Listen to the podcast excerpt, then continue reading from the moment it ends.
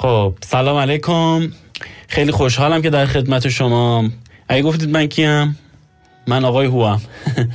باز هم در کنار آقای لشکر شکن که هممون کلا اینجا اسم عجیب غریب داریم دور هم جمع شدیم. می‌خوایم قسمت دهم و تقریبا میشه گفت تقریبا که نه واقعا قسمت آخر این فصل شد. یعنی داره تموم میشه.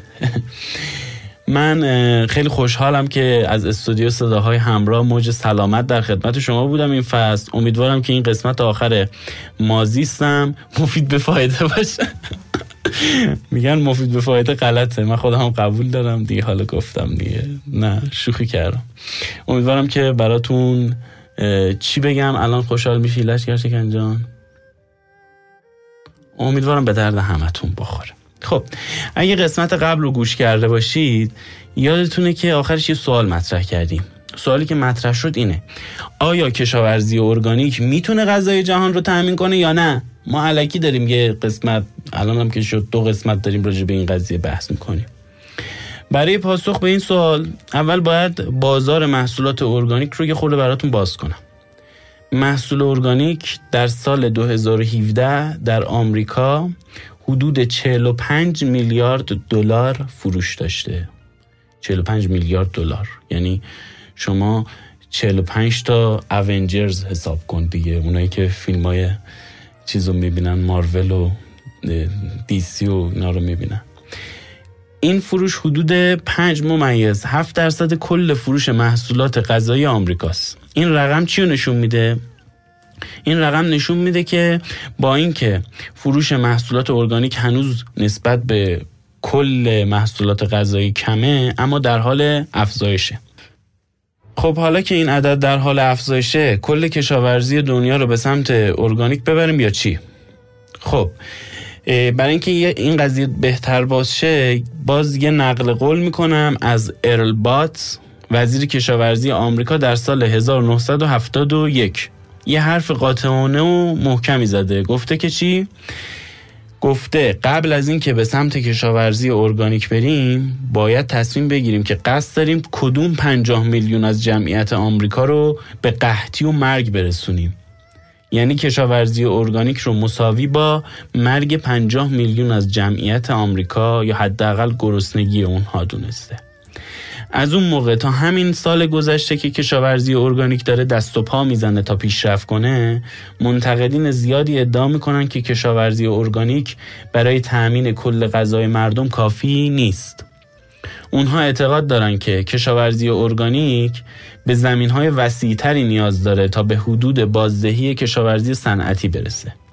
یعنی مثلا اگه ما توی یه هکتار زمین گندم صنعتی توی همون کشاورزی صنعتی هفت تن محصول داریم برداشت می‌کنیم توی کشاورزی ارگانیک بعد دو هکتار زمین برای هفت تن محصول بذاریم کنار. خب این نظریه واقعا بازدارنده بود. شما حساب کنید ما توی همین ایران با این فرسایش خاک و تولید کم گندممون ما خودمون همین الان توی یه هکتار دو سه تن داریم گندم تولید می‌کنیم. تو این تولید کم گندممون با کشاورزی ارگانیک باید چه خاکی بر سر این گندم های ارگانیکمون بریزیم؟ خب این قضیه یه خورده اذیت کننده است. اما خب همه با این نظریه موافق نیستن. خیلی سعی کردن این مشکل وسعت رو یه جورایی حل کنن.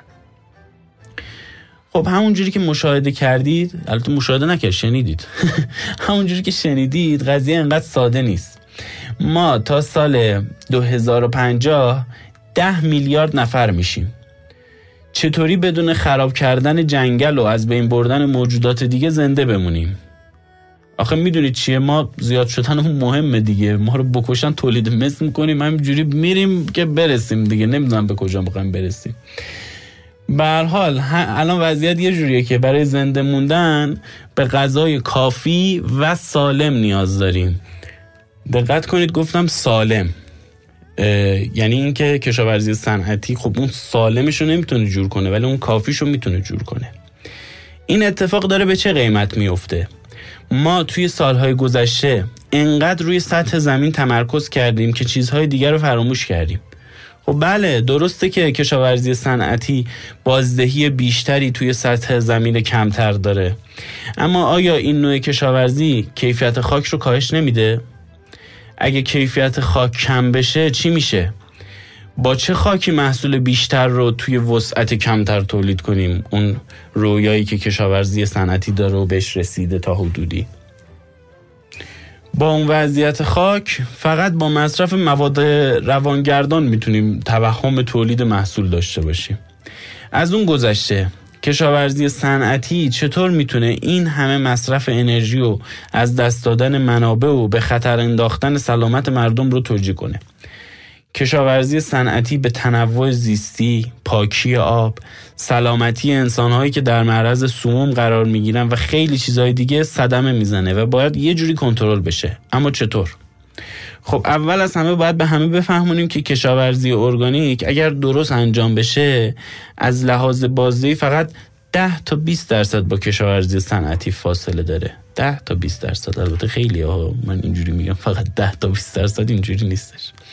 از طرفی باید کشاورزا رو باید توجیه کرد که با وجود این بازدهی کمتر کشاورزی ارگانیک 20 تا 40 درصد سود مالی بیشتری داره. باز از یه طرف دیگه اگه اونا شرق و غرب بودن اینا شماله.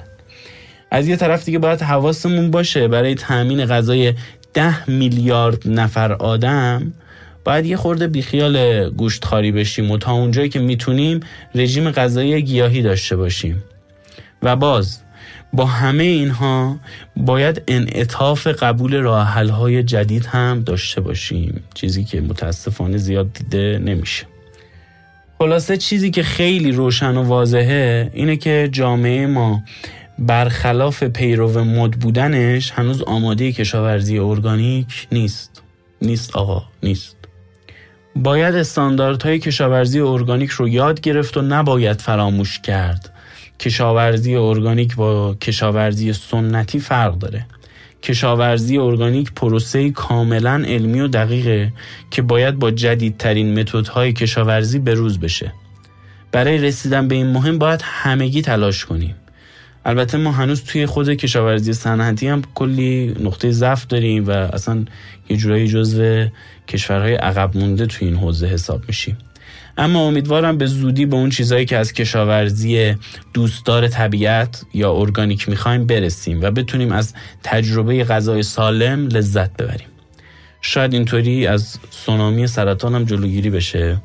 حالا به عنوان قدم اول لطف کنید برید باغچه خودتون یه کشاورزی ارگانیک کوچولو موچولو را بندازید. چون یکی از نظریه هایی که الان میگن که می‌تونه امنیت غذایی جهان رو نجات بده همینه. اینکه از خودمون شروع کنیم از جاهای کوچیک خودمون با کنترل فیزیکی بریم یه باغچه‌ای به هم بزنیم آفتاشو با کنترل فیزیکی از بین ببریم کود حیوانی بهش بدیم همون کارخرابی چهارپایان رو بهش بدیم و طرز تهیه کود و طرز تهیه کود چی؟ آها میگن طرز تهیه باغچه رو بگو. خب باغچه که کاری نداره ساختنش که. یه بذر سالم بگیرید بذری که تریخته نباشه. جان؟ محیطش باید جای پرنوری باشه و تا اونجایی که میشه از هر چند متر که باشه مهم نیست. لشکر شکنجان داره سوال می‌پرسه میگه چند متر باشه؟ میگم هر چند متر باشه مهم نیست. شما فقط کافی از خودتون شروع بکنید و حالا با اون نوری که دارید یه کشاورزی کوچیکی شروع بکنید. می‌تونید گوجه بکارید می‌تونید خیار بکارید می‌تونید سبزیجات بکارید بادمجون هر چیزی می‌تونید بکارید. توی حالا فصول مختلف با توجه به فصلش مثلا اگه داره به سمت مثلا سردی میره می‌تونید یه سری گیاه رو بکارید. اگه داره به سمت گرمی میره یه سری گیاه های دیگه. الان نمی‌تونم براتون طبقه بندی کنمشون. اگه سوالی داشتید بعدم بپرسید. آره بعدم میگم. میگه بعدم بگو که سرما چیا رو بکاریم گرما رو بکنیم خب باشه حله. خب خیلی خوشحال شدم که قسمت آخر این فصل رو در خدمت شما بودم و تونستیم که این فصل رو با هم پیش ببریم. خیلی خوشحال میشم اگر نظراتتون انتقاداتتون و پیشنهاداتتون رو به ما منتقل بکنید. بله وبسایت ما هم accvs.com بیایید سر بزنید پادکست های ما رو گوش بدید نظر بدید پیشنهاد بدید. ما لذت می‌بریم. ما از اونایی نیستیم با چوب بیفتیم دنبالتون. ما حال می‌کنیم. بله اینستامون هم ACCVS V استودیو بله ACCV استودیو حتما بیایید سر بزنید. اگه حال کردیدم فالو بکنید دیگه خلاصه. دمتون گم امیدوارم که فصل بعد هم بتونیم در خدمت شما باشیم. دم آقای لشکر شکن هم گم که ما رو همراهی کرد. منم قوبونت برم. گفت قوبونت برم. قربونتون برم دیگه. خدا نگهدار. خدا حافظ